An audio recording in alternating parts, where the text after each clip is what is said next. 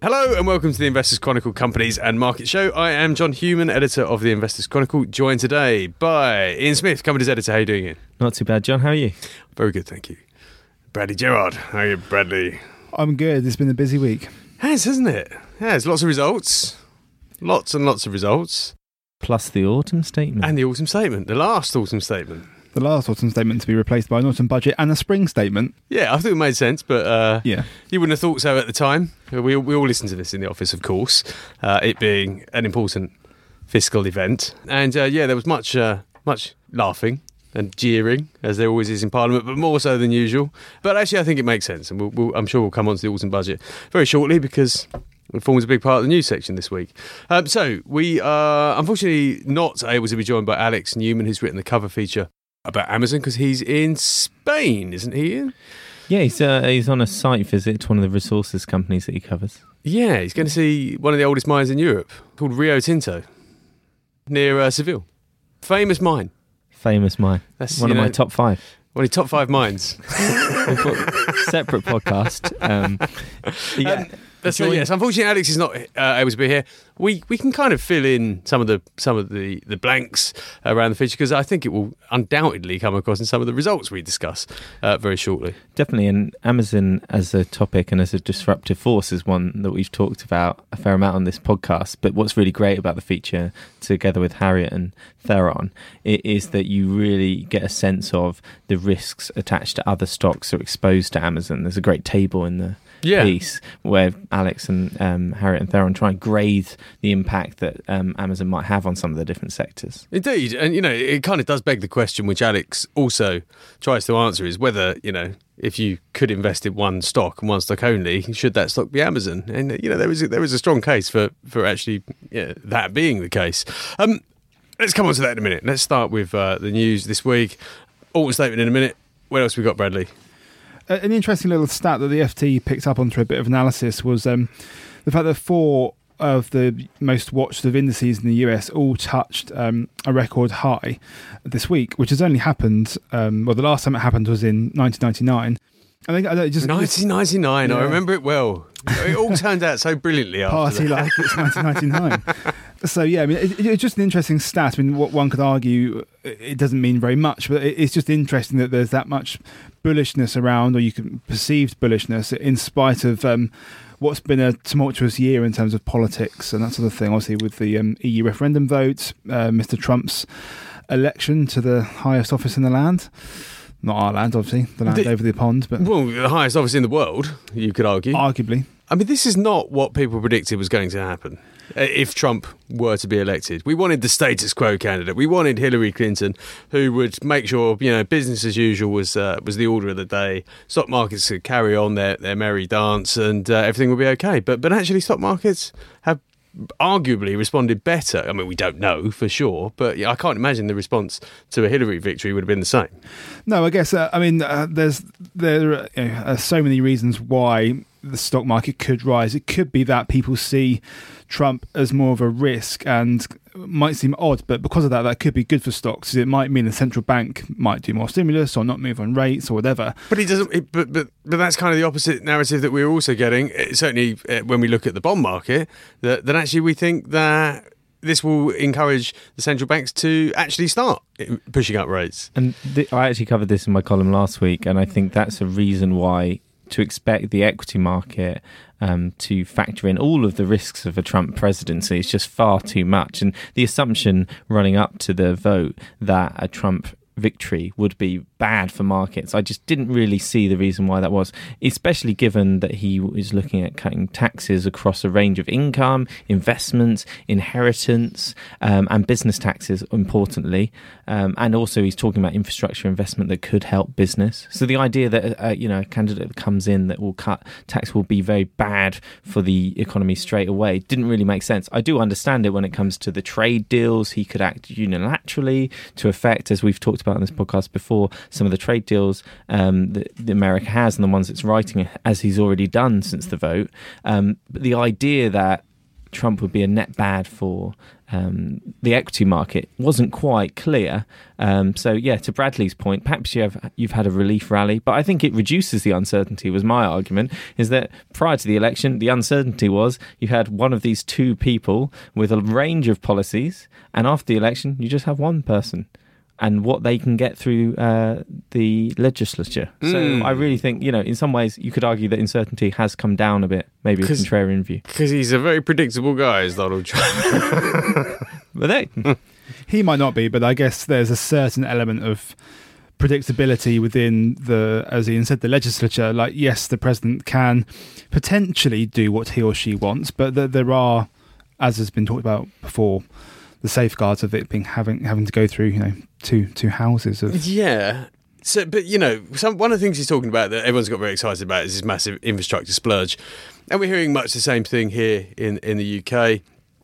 Um, some of that was within the autumn statement. I mean, not not a splurge on the scale that, that potentially they're talking about in the US, but but some spending nevertheless that's going to cost a lot of money. Um, but you know, I, I just I think we we're perhaps oversimplifying the reaction or, or the likelihood of, of what's going to happen. Yeah, this is my worry about markets sometimes. They've kind of they've oversimplified the kind of cause effect. The, the narrative is yes, the, loads of money spent on infrastructure, good news for all. And I just I just worry that, that we've kind of run ahead of, of, of, ourselves again here. Well, that's partly why I found the stats so interesting because it, uh, you know, a lot of people who maybe watch markets very closely, analyze a lot of data, might well see this as a sign of, um, you know a real peak in markets and irrational say, exuberance. Yeah, maybe. exactly, exactly. So it was very interesting. Anyway. Yeah, no, no, it really is. We'll be watching it closely. Um, I mean, this ha- does have uh, implications for a number of UK listed stocks who are involved in the uh, construction uh, and particularly infrastructure construction space. Um, what we can say is that political rhetoric has moved from fiscal conservatism to more spending on infrastructure. Whether that comes through in a huge amount of projects is another matter. And I think one thing that's very important in the UK is that some of the major infrastructure projects require um, a fair amount of political decision making and some quite tough decisions to actually happen. And we know, all know the major projects that are out there. And obviously, we've had a decision about Heathrow, albeit that's still going to take a while. But um, there are other areas where we need to then see the decisions. It's all very well to talk about money. There's also a lot of institutional money that's prepared to go into infrastructure, but you need the projects, and that's what any investor would say. Yeah, so I mean, you know, an interesting project that was recently given the go ahead in the UK is obviously Hinkley Point. Um, now that has the go ahead, you know, in, in all respects. I mean, I you know, I guess uh, it's shovel ready as they would call it. But there's another project. But the was... government, even on that, the government flip flop about it. You know, the new Theresa May government coming in wasn't sure about it, wasn't sure about the Chinese involvement. Is a good example of actually something that was pretty much ready to go under David Cameron's administration, and then the new government came in and looked like maybe they were going to introduce a stumbling block, then took away that stumbling block. But if that's going to be the path of future policy over infrastructure, that there's going to be that kind of horse trading ahead of it, that doesn't bode well for a series of quick decisions. Well, I, I, I would say that uh, that was quite a sensible approach to that particular project because it is big and it is contentious and, you know, it is a new government. And I think they, they, they quite sensibly they didn't take that long to reach a, a, conclusion in the grand scheme of political thinking and infrastructure projects. I also think it was contingent upon what was going to happen at other nuclear uh, potential sites in the UK, one of which is near my house, Bradwell. And they were given as far as I understand, assure, the Chinese were given assurances that that's going to happen still. Uh, I tell you what, they got to get that through planning. So, you know, and, and, this brings up the whole issue that you can have all these wonderful infrastructure ideas, but actually, particularly in the UK, NIMBYism is a very strong force. Yeah, it is, and the I guess one of the sort of key numbers kind of come out, or one of the key points to come out of the autumn statement was this sort of new investment fund, as he called it, to kind of help promote growth and help promote productivity and that type of thing. I, t- I have to say, Bradley, before, before you go on, I, I, I felt that here's 400 million pounds. This is going to. I don't even even know if that was the figure. I think it's irrelevant. Uh, this is this is how we're going to improve productivity. Productivity and money are not like one is not the answer for the other. I, I don't quite understand how money chucking money at something is going to improve productivity. I mean, he was he was talking about. I guess his his hope and his idea is um, on a on a tangible level to um, improve things like transport networks and roads so people can get to work more quickly and therefore work potentially more efficiently because they'll be at work more focused for fewer hours, that I- sort of thing. I'll get my best work done on the train. well, maybe your train journey will be better because you're always moaning about that.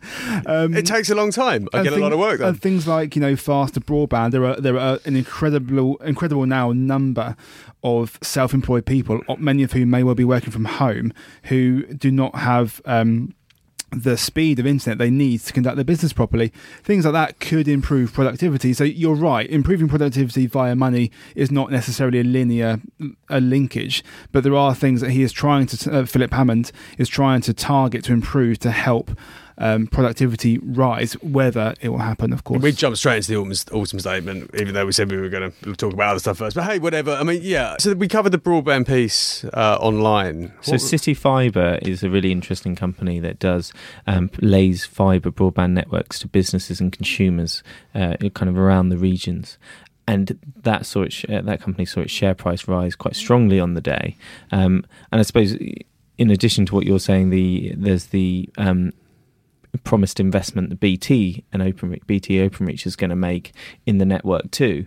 But it's so important. I saw this statement from Redrow, the house builder, saying that when they did a survey of their potential customers, that um, broadband connectivity was the most important amenity they thought about when buying a house. Which I suppose you would say that's pretty straightforwardly true, but that's over shops. You know that people were given the option to. So it's so key all these things linked together with the autumn statement the house builders the broadband connectivity the infrastructure to boost the productivity But is, the is that really what makes Germany so much more efficient?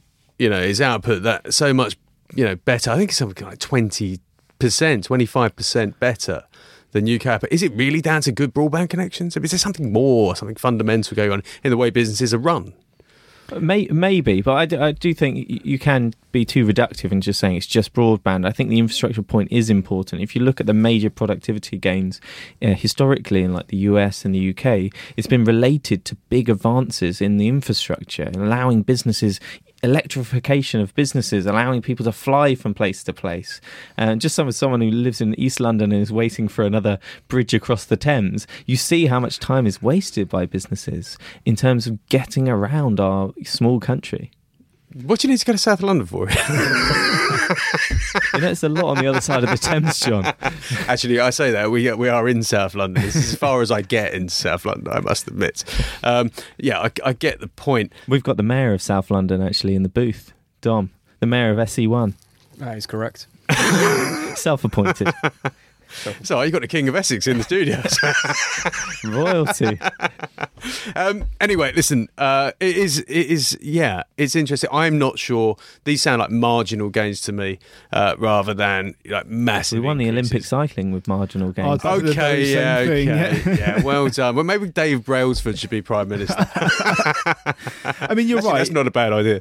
You're right. It, it is it is incremental, and I think Philip Hammond had little space to move really. Though he has done a bit. You know, he's created a bit more spending headroom, albeit he's going to borrow more to do it. But I don't, know, I don't know. I mean, at least the things in a way you say it's not a huge big thing. Maybe that's maybe that's positive. Maybe smaller things that seem more achievable might be achieved rather than us talking about big grand scale things that Heathrow HS2 just get bogged down in political Britback and just don't don't come to don't come to fruition. I like But- the. I like the idea. I like the philosophical optimism there, Bradley. But uh, what, what I think, John, where I agree with you is that I don't think the announcements made really turn the dial in terms of infrastructure.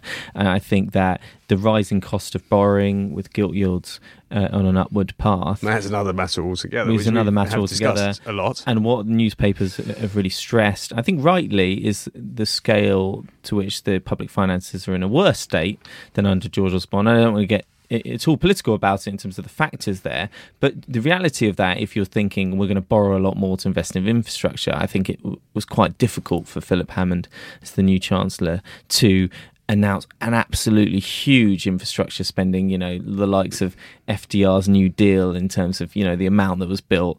It didn't on the day result in any really material share price changes amongst any of the companies that were exposed to these sectors, which is very much different from um, the impact that we've seen in the US. Yeah, I mean, there were actually there was uh, a certain section of the market that did uh, suffer a bit of an impact from uh, Philip ha- Hammond's uh, autumn statement. And before we go on, I think it was quite a sensible uh, statement. I think he did a good job, uh, quite frankly, under the circumstances, which you would not. Uh, perhaps believe if you read the uh, diatribes of negative commentary uh, elsewhere. I thought he did a good job. Well done, Philip, and you made some good jokes, even though apparently he hadn't previously made a joke since 1978. However, one sector did get hammered, and it was the property sector. this had been pre sort of well leaked, I guess, that um, there would be a ban on letting agent fees or fees that they charge to tenants. Uh, the kind of the comments after after the announcement were kind of to the effect that you know it, it's almost like a balloon. Like if you squeeze one end of it, then another end will get fatter. So the letting agents are going to find the money they need to cover the cost of doing things like credit checks from somebody, and the chances are it will now be the landlord rather than the tenant. So this is the policy to ban letting agency fees Yeah, on on tenants. on tenants. Yeah. I haven't let a property for a long time, so I let you know rented. rented even. So Haven't let imagine, one either. so imagine any kind of fee that you can make up uh, as a letting agent um, CEO, and then just levy that on a tenant. It's very easy. You can charge a fee for anything, counting the amount of forks in the in the uh, drawer. You can, you can really charge anything because you have a customer that has to deal with you because they want to rent a flat, and you can charge them anything. And uh, as Bradley says, a lot of Has the it comments. really got that bad? Well, Because at- as I say, I haven't some- rented. I haven't rented a property since uh, 2001, and I don't remember it being that bad. The the, the levies imposed. I mean, they always tried to nick your deposit. But uh, Dom, over in the control room, you're you're a frequent rental mover. Yes, I am. Tell me about it. Yeah, it's awful. They charge you quite literally, as Ian said, for anything. Yeah, we are ready to move, and we have stayed with the same landlords because I can't bring myself to pay all these extra fees. We've just moved into one of their other properties. So this policy that Philip Hammond has introduced was, was kind of dismissed by many as kind of tinkering and you know it, it, a bit of a showboating, but really wouldn't amount to much. But you would. It sounds like you would disagree with that, Dom. Yes, I'm concerned that those fees that the tenant no longer pays will just be put onto the rent. That is exactly that is the most cogent criticism of it that it passes straight in terms of extra rental charges to the tenant as the changes to stamp duty and the other changes to tax relief that we've seen on landlords. It's a classic argument against it. It's also a good reason never to do anything against landlords, but I would disagree with that to an extent. So the letting agent that is dealing with the tenant will add on loads of fees because they know they can fleece the tenant as much as they wish. If we're talking about the worst practices, and there's lots of good letting agents out there, And lots of good landlords as well. and lots of good landlords. Many of as whom are well. our readers. Exactly, lots of good landlords as well. And this is not this is a policy that's designed, I think, at the worst practices in the market. Now, if you say, okay, well, they'll pass that straight on to the landlord, but if you're a letting agent, the landlord is a client that can go elsewhere to other letting agents. So the idea that you will charge the same extortionate fees, if you happen to be charging extortionate fees, on your landlord client as you would charge on a tenant, I don't think is very rational. And I think we've seen that now in a couple of the company pronouncements, haven't we, Bradley, today? Yeah, I mean, um, on on the announcement, the, the share. I'm extrapolating from those. No, no, you're, you're you're right though. I mean, uh, on on during the autumn statement, things like Foxton's share price in particular was was getting a bit of a hammering. So this morning we had something out from Belvoir and Purple Bricks, and Belvoir were talking about a potential eight percent hit to gross profits. From the letting agency fees. Yeah, I mean, obviously, this is an estimate based on uh, potentially a moving target because the thing we're talking about is a proposal. It- It's generally believed that, that this will happen. Maybe there'll be a sort of a slight lightening of it, but um, there is a belief it will happen. But yeah, so obviously, already the letting agents are starting to try and quantify the potential impact of this. And they've said, to be fair to them, you know, up to eight percent, haven't they? Yeah. In terms of it, it might be less, but obviously they're doing the sums on. Okay, how many of how much of these fees do we charge? Pretty simple calculation. Then how much Eight of just- percent No, no, of their no. entire revenue. I don't think it's that simple. I think it's how much do we charge, and how much can we pass on to the landlords instead? Because some things do need to be paid for. Um, and then the difference, I would say, is probably 8% of gross profits, up to 8% of gross profits. So I don't completely buy the argument that it all just passes on in rent. But at the same time, that is definitely a, a, a It's a an easy possibility. route, basically. The- as you say, the market could function, and that market is, as you say, landlords going, "Well, that sounds a bit steep. I'm going to look for someone else." But what it sounds like to me is that these these fees are a huge huge component of their revenues. But up to eight, well, yeah. That's, that's a significant component. Yeah, especially because you know that's not all. Yeah, no, I think that's a really good point. It, it's it's significant. I mean, that's a significant amount. Uh, The fact that it's up to eight percent suggests, yeah, it could be less. They might be. Or they being might be able to pass on a bit more. They could be able to pass on a bit more. And and to be honest, I think that as a policy, it might just take some of the worst parts out of the market in terms of the more extortionate. And not all letting agents are like this. and Not all landlords are extortionate. and also all. the fee could be worth it. I mean, you know, people pay choose. People, the landlords might choose to pay the fee. The fee might stay the same at Belvoir because their service is fantastic. And that's something that Jonas Crosland, our property correspondent, has made that point is that, you know, a lot of owners of um, letting properties are not bothered. They have gone through a stamp duty rise, they might have gone through a tax relief change, and now this is just another thing. Yeah, it might slightly impact, but they're comparing the yield that they get on owning that property to a government bond yield or what another kind of fixed income or fixed income alternative investment and saying, Oh, fair enough. I'll just let the person that manages the lettings deal with that. Yeah, I get a bit more of a charge, but you, you couldn't blame them for saying, "Well, I'll just factor that into my income return." Still money not going into their pockets. Yeah, exactly. Still makes buy to yeah. let as an asset cl- class uh, a little bit less attractive and than it it's was still, before. and the argument against it is still that it uh, disincentivizes people to invest in property, and we need more rental properties because we have more people needing somewhere to live. So what are, what are what are these fees actually for? I don't I don't know. What are they actually for? things What like are- checking references and Well, it should be the inventory fees and that sort of thing. you have to pay to get your own references checked. Yes. That's brilliant. That's amazing. Uh, what about so, so what about the, I, the, the the household inventory that I, you're paying for them to to make sure you haven't nicked anything as well? Yes. Brilliant. So, it's, yeah. it's extraordinary. It is extraordinary. It is.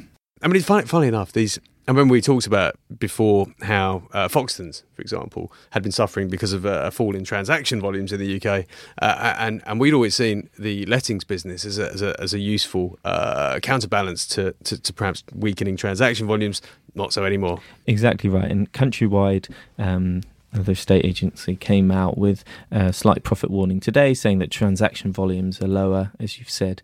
Um, but also in 2017, they might be even lower than in 2016. So that the ability of the letting agencies to bail out the estate agencies is is bit tougher than had been expected. And if you look at growth businesses like Purple Bricks, the hybrid estate agency, Yeah. Why they? Why did they get well, they have dragged a- into this? Because they they have a nascent lettings business, Right. but that is also a big part of their growth. And they make that argument that the letting agency business provides you with liquidity at a time when transaction volumes are down in the estate agency. So I suppose the analysts must be looking at the proposed growth of Purple Bricks and saying, okay, well, it's a bit tougher on the letting agency, but at the same time, they're a low cost operator, and you just wonder whether these kind of changes, what they'll do is take out some of the, you know, more extreme, as we're saying, charges within the market, and then maybe you know, an operator like the Purple Bricks, like the Zopa and the other low cost operators, might be seen as landlords as even more um, the kind of business they want to go with. To keep the fees Yeah, down. I remember there was a lot of uh, a lot of skepticism about the Purple Bricks model when uh, when they floated, um, and we wrote about it. I think Jonas before we uh, before it actually floated, Jonas Crosland kind of previewed that that business coming to market with a with a Property Matters column, and uh, he got some abuse on uh, on on the website um, because I think a lot of people just saw it as just another property fly by night.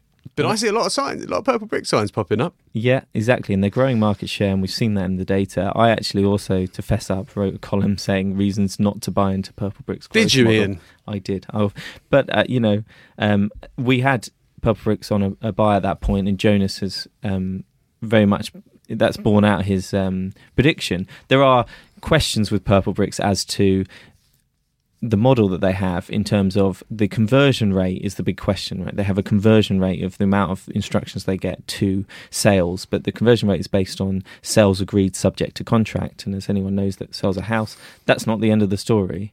So one of the questions with them is are they helping people in their low cost model get from that point of sales subject to contract all the way through to completion?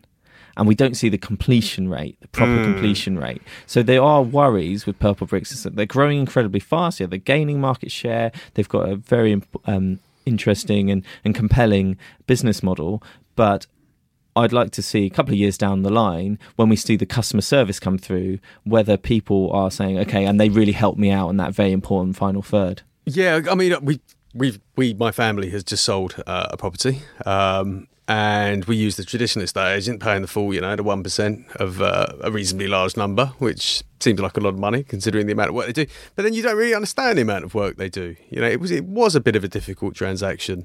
Um, And they have an aligned incentive. That's the other major difference with you. They want to sell the house for more because they get a greater proportion because it's a percentage charge. With Purple Bricks and the other um, kind of hybrids, where they um, will take a fixed fee, the problem is that they might be incentivized to just get a f- get a sale done. get the money in, walk walk money away, and when there's work and I've seen with one of their still, yeah. competitors, yeah. and I've seen with one of their competitors um, a case study on their website. Oh, it's brilliant! I had a valuation, I had one visit, and the house sold. And for me, that makes me think: Did they slightly undervalue that house because you had one viewing and the house sold? It's the quickest way to sell a house. Is the, but did, were they in a spe- were they in a hurry to sell? So I, I, there are questions. There's also the fact they have these local property. Just to go through all the bear points, and I think there are a lot of bull points too. Uh, they also have these local property experts, region by region. Or do they have the expertise of your local estate agency? But I have to say, I think that people are increasingly moving to these fixed fee models. People don't want to pay huge commission anymore for certain things. And we see that in the investment industry when it comes to investment advice. People are moving away from wanting to pay huge commissions for things. So I think they are definitely in a growth trend. Uh, but i i- whether they are doing right by their clients and they are getting the kind of conversion to actual completed sales, I think we don't quite know yet. Uh, but yeah, I've been proved wrong on that so far. So Yeah, tricky one to assess. Uh, what else you got, Bradley? Um, yeah, I guess we're sticking with the autumn statement stuff. Um, I mean, we've got we've got a, a couple of pages of news coverage, and there's a lot on the website as well for people listening who want a, want a bit more than we're able to sort of get across in the podcast. But um, Chris Dillow has done a great piece on sort of the more economic-y aspects of the autumn statement and um, the sort of yeah impact of while we're borrowing more, actually there's an interesting sort of um, which factor which he points out that actually debt to GDP is going to peak at 90.2 percent, but then start falling, even though we are borrowing more because you've got this sort of negative yields but positive GDP growth. So as long as we don't go and borrow even more than the more we are borrowing, or we don't have a recession, then actually the the ratio of debt to GDP will start to come down in about four to five years' time, which is quite an interesting point Chris raises. And smaller things, I suppose. Um, there was a new NS&I bond which was launched, uh, which for savers they might be happy about, although the reaction from the industry was pretty uh, lukewarm. really. Muted. Yes, Three thousand pound limit. And also only two point two percent. So Two point two percent is fine. Uh, Yeah, I mean, three thousand relative- limit. A three thousand limit is pathetic. Yeah, exactly. Maybe it's because with the pensioner bond, which was a similar iteration, uh, the website of NS&I crashed. So maybe try- maybe the government was actively trying to disincentivize too much interest there.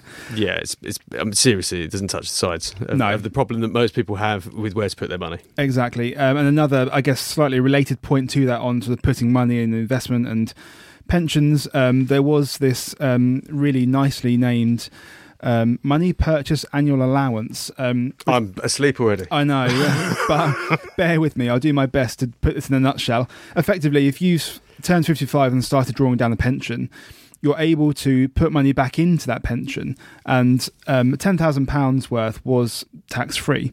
The government is proposing to reduce that to £4,000, and that actually could be quite a problem for asset managers who are looking to rely more on drawdown products because what this potentially will do, and it is it is a consultation, but if this does go ahead, it will obviously prevent people from drawing down some money and thinking, oh, actually, I might want to put some more back into my pension, which would then obviously be caught, of course, be run more than likely by an asset manager. So it's um, it's a dull, dry piece of legislation, arguably, but it could be quite important actually. So yeah, I know Steve Webb, the old pensions minister, seems to have a new job, He- and he's he- not happy about this. He's not happy about it. No, he's not. No.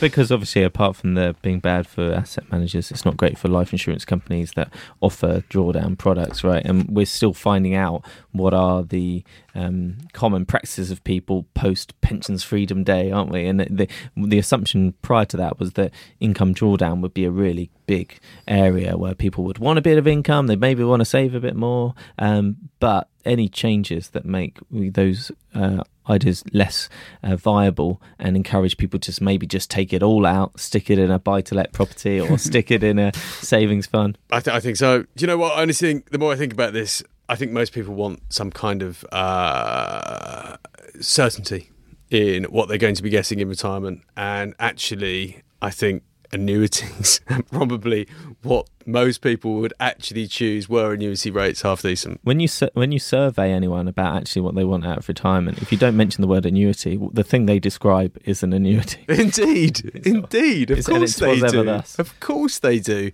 No, I love the idea of drawdown. Of course I do. I'm the editor of the Investors Chronicle. Um, but I tell you what, it's easier in theory than it is in practice to make drawdown work as an individual investor. We we see the, this problem all the time in our, in our reader portfolios.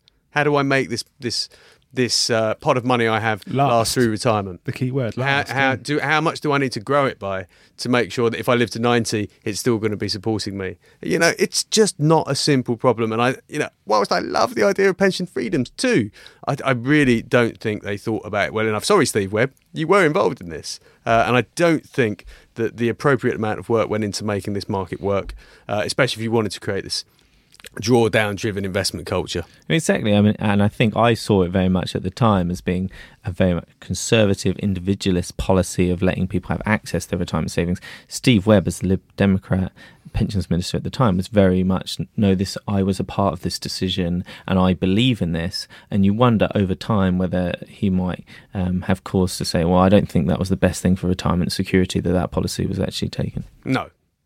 Agreed. Okay, that's enough autumn statement.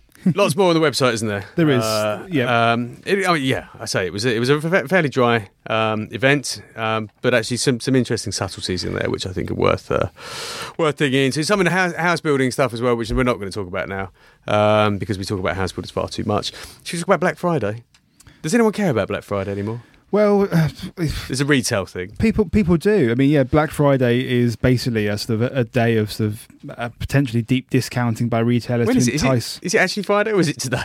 No, it's tomorrow. It's tomorrow, Friday. All right. It is on Friday. I know Friday's tomorrow, but So- uh, I just don't know. I, I, you can never quite tell with the retail industry when, I mean, when they're going to start I, these I, things. th- I think the the concept has a bit of um, elasticity. Let's say that since it started, Okay, right. it was uh, to, to sort of briefly um, go through Harriet's article. The history of it is that it was the day after Thanksgiving, which is today. Um, it is kind of like a Boxing Day, for, but in the US, basically. So, like in um, Christmas Day here, after we have Boxing Day, and there are often lots of sales on Boxing Day. The US kind of started this Black Friday thing, and of course, it's you know, interconnected world as we are. It's become uh, a British phenomenon, and I'm, I'm sure a European and more widely around the world as well. So it's effectively retailers incentivizing some early Christmas shopping. right. Um, but I guess the, the problem is, and the, point that um, one of the analysts that Harry quote, quotes in the piece is that it's quite a strange concept, really, because arguably what you're doing is you're setting a low, low price at the start of the point where you're going to have arguably most customers through your door because it's Christmas is coming up. So then you spend the run up to Christmas almost trying to maybe incrementally raise prices from this Black Friday low. So it's a, it is a bit of a curious concept. but I kind of I kind of get that because I would suggest, not being a retail expert myself, i.e., running a shop, but you know, I would suggest the later you left your Christmas shopping, the more you should pay. It's like punishment. Oh yeah, and who does the That's, Christmas shopping in your house? Is that like the I've done Uber, half of it already. that's like the, that's like the Uber economics But it- of but- uh, but- Christmas? But it spending. is, of course, it is. If you go out at Christmas Eve, don't expect a bargain. So You- what- you- so I- you're, you're, you're a panic shopper. So I should go. You pay more. I should go on January the second and say, "Can I have my Christmas present uh, a lot cheaper, please?" Yeah, well, you can do that, but you've got to square that with your family first. We had an interesting comment earlier uh, from one of our writers when uh, Bradley was talking about Black Friday, uh, and she said, "Well, you can just wait until the January sales, and you get all the same sales. That does stop you getting them as Christmas presents." yeah, homemade Christmas presents. Uh, yeah. Anyway, yeah, Black Friday pa- Hand-me-downs. pass me by. Pass passes me by every year. Um, uh, I would be one of those generally penalised rather hard for leaving much of my Christmas shopping too late. Yeah. I mean, the, the, the essence of Harriet's article, anyway, to come back to, it, I suppose, is that it's um, in the UK, it's very much become a, an online phenomenon, and um, although it's sort of meant to induce kind of uh, a flocking of people to the actual physical store estates, what was kind of seen last year was a lot of online buying, and that's kind of expected to be the case this time as well. Um, Is the imported inflation going to be a bit of a drag on it this year? Because I suppose uh, companies like Apple have said this is how much more an Apple Mac now costs. I mean, they've been pretty clear about it. There's a limit to how much retailers can discount.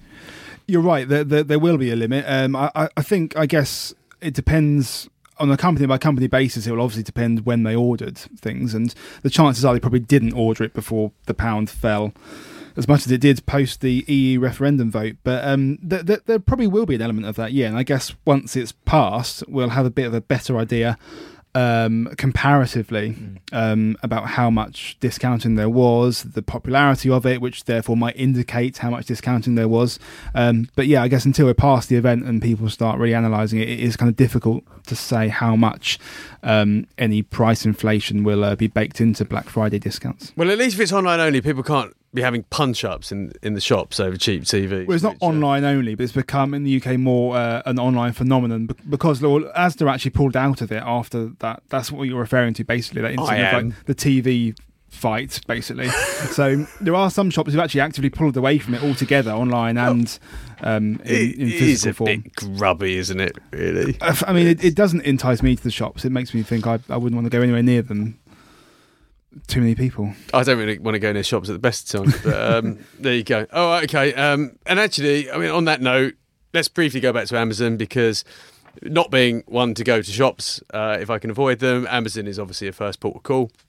Um, this is the cover feature. We talk about it a lot um, in terms of actually what it what it's doing. Not in, not sorry, not this week. We talk about Amazon a lot because it because it's just everywhere. Its tentacles are everywhere. Certainly in retail, uh, always comes up. But but actually, I guess the crux of this feature is that it's it's extending into lots of other areas that you perhaps wouldn't expect, and uh, there are many companies that you may own that that may have uh, their their lunch eaten by the encroachment of Amazon, as it were. Amazon risk. The Now- Amazon risk. Uh, no, I completely agree, and there's some really interesting comment in that. I, I think on a wider point around Amazon, I do find it quite interesting. They've had um, Donald Trump, the uh, US president elect, has been quite clear on the campaign trail that he has a problem with Amazon. Partly that's its ownership of the Washington Post, which I think has been critical of him and his candidacy. But what's been quite interesting, he has actually talked about antitrust in terms of Amazon. His his main gripe seems to be about their the proportion of tax that they pay, which obviously is the common gripe to many governments. Um, but he has also kind of raised the spectre of uh, raised the question of antitrust in relation to them and the impact that they've had on department stores up and down the US He's right. he is undoubtedly right. And you wonder whether one of the bigger risks to Amazon is that people get more in tune with this question is something I've been researching a bit. This question of vertical consolidation is the the idea that you don't have huge concentration in any particular sector, but a massive multinational will go into a lots of different sectors um, and have quite a big impact on the players within those industries. So you wonder the sovereign backlash, which you've had in some regions against Amazon already, how far that might have to play. It might just be that there was a lot of rhetoric from um, Mr. Trump ahead of the election around Amazon. He doesn't really want to do anything about it, but he has been quite explicit about some of the problematic sides to the company and its impact on domestic uh, retailers. I can understand that. I mean, let's, let's, I mean, there's a couple of things that come up here. One, you don't pay tax on revenue, right? Full stop. And Amazon, a lot of its profit goes back into building up its business to be even bigger. So it's not making as the huge profits that you might expect it to, given its dominance, because it's ploughing a lot of that back into the business. But governments in, are changing. One of the things in the autumn statement was Philip Hammond saying that um, we no longer want companies that are, are, you know, making a huge amount of revenue being able to kind of pay less tax because they've carried tax allowances from previous years. They are tinkering with that. So that, as a basic, which I agree with you. But that kind of goes against some of also what he was saying about innovation, which is that if you don't allow companies to uh, invest the revenues they make in loss-making enterprises, uh, to, to, invest the cash that they are or the profits, small profits they might be earning back in. Um, you are essentially discouraging companies that might grow to be very large from from investing and innovating. Exactly right.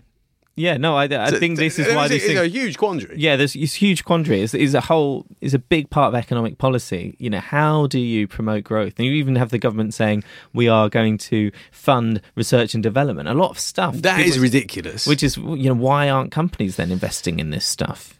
I, if the government can can identify areas for research and de- development that businesses can't, I would be absolutely gobsmacked. I mean, the UK has tried this in the past. We had something that I'm looking at my course at the moment called the National Enterprise Board in the 1960s and 70s, which was uh, the brainchild of Harold Wilson, which was supposed to invest in small, innovative startups in the UK to really fire our tech industry forward. I say tech; it was low tech as we might understand it today, high tech at the time. Most of the money, as I understand it, for the, the, the National Enterprise Board ultimately invested went into British Leyland, propping up a failing car manufacturer. That's Governments why, are rubbish at investing in innovation. That's why people are worried about yeah a more interventionist government. But they obviously feel there are areas, um, we've written about this previously, where um, they can help prop up R and D. I would suggest that it's the job of government to create a, a fertile field in which uh, innovative companies can grow. And you do that by having good R and D tax credits policy, uh, not by directing money into particular areas. But that's just my view. Um, the other thing I would say about Amazon is, uh, you know, we live in a free market. And if people want to shop on Amazon rather than going to Debenhams or Next or Macy's or whatever it might be, well, that's that's the market. Cool. We don't that's live in mar- a completely free market. Come on, we don't live in a free market for broadband. Okay, we're not talking about broadband. Yeah, we're, talk- we're, we're, we're talking about we're talking about goods. I can go and buy goods in Dixon's, or I can order them online at Amazon. And if Amazon makes life better for me, and the shopping experience is better, I'm going to go to to Amazon. Now, now and that's the market working. That is the market working as it stands, but we have, um, and that's partially why we have the dominance of certain multinational companies that can play the tax landscape pretty effectively to grow in the areas and to charge their profits in the areas um, where they'll have the least tax spend. And, and, and national governments on both sides of the Atlantic are getting more and more uncomfortable with that status quo. So the only thing I'm suggesting is maybe we shouldn't expect that to be the status quo. Okay, so, forward. so, maybe so, not. We, so we we have identified a number of uh, companies that we feel are, are somewhat at risk from uh, Amazon and, and and its encroachment into their to their areas. Royal Mail, for example, being one of them. You know, I got my first Amazon parcel delivered on a Sunday the other day because I've been completely by surprise. um, Royal Mail don't deliver on Sunday. That's brilliant. Amazon all over. Yes, please. Thank you, Amazon. Yeah, definitely. And it, the parcels business is one that must have burned so many private investors over the past decade or so. I was looking at the history of DX Group, which was you know pri- used to be listed, bought by a private equity company, had problems, bought by a private equity company, came back onto the market, has had the same exact problems, uh, but was just in a bit of a worse state on the balance sheet. But people kept buying back in, and the same competitive pressures. So yeah, I mean it's the same problems. And Royal Mail, obviously, on the letters business, still has that um, obligation to um, provide letters to all around the country. Yep, which is unfortunate, but that's just that's where it is. That's where it is. But that's another example of where you know Amazon can undercut them on an you know a higher margin part of the business, as we know that's what parcels are. Ocado. This is interesting. We talked about this very briefly last week in, in, in respect to the Morrison deal, but yeah, I mean, you got to you got to be excuse the French, crap in your pants. or worried, as, the as an Ocado customer might say. um, yeah, you're right. Worried? frightfully nervous. yes. as you said, we did discuss this last week, and it, yeah, it just seems that um, Mor- um, Morrison's and Amazon, which have recently done a tie-up, um, you know, that, that is a problem for Ocado. Yeah, yeah, no, no, no. I, I think this is fascinating. You know, I really do. I mean, it sounds in like, um, and we didn't really go into this whole regulatory backdrop uh, that you've alluded to. Uh, so, so maybe the risk will take longer to play out uh, than we, we kind of suggest. Than if indeed it ever does, if governments kind of block the uh, the exp- ever seemingly endless expansion of Amazon. Yeah, and uh, where I agree with you, and just to kind of balance what I was saying before, is that this is I agree with you that this is a very competitive market, and with Amazon getting into um, the food delivery market, having its Amazon Fresh, partnering with Morrison's, Morrison's partnering with Ocado, but there's lots of other players, traditional grocers, who have huge market shares when it comes to bricks and mortar um, sales of food this is, you know, what a lot of people would say is capitalism in action. Absolutely. It's capital going to the areas where it can be best deployed. So the worry for Ocado is they deployed a lot of that early capital, and now everyone else is catching up. That's true. Uh, some people are gone. HMV, we've talked about them before. You know, HMV. You know, there was nothing to stop HMV becoming a, a very good online retailer of music, video, in, you know, developing a streaming service, doing everything that, that Amazon has done in music uh, and film, uh, but it didn't. And and that is that. And I guess now you've got things like Spotify, which is trying to be a competitor to what Amazon's trying to do with streaming music, and obviously Apple. So as you say, these these things can be developed. You know, something like HMV could have been a Spotify, quite Yeah. arguably, if the right people and the right um, minds were there. Yeah, that's the big question, isn't it? The right people, the right minds, and uh, I think this is a you know a bit a perennial question with with the some of the management that we we we see are paid enormous sums of money for managing businesses very badly. I say Amazon uh, have a great manager. I'd say HMV perhaps over the years did not. There you go. Uh, should we? Before we run out of time, uh, touch on a couple of results. We've got lots in this week's issue. We've uh, God, we've been rambling today. I do in a constructive manner. Constructive rambling. Uh, only things to highlight, I suppose. Uh, there's lots in there, so do have a look. But CYBG, the challenger bank, um, which hasn't been listed for too long, has turned its first pre-tax profit in five years. Its kind of cost reduction is going well. Um, so that's one to look at in the challenger bank space, which is an interesting space. A lot of people paying attention Yeah, I've been to. looking at Challenger Banks myself as a customer potentially. Uh, I'm intrigued. yeah, exactly. Metro, I've been looking at. It's nice. It's, Yeah.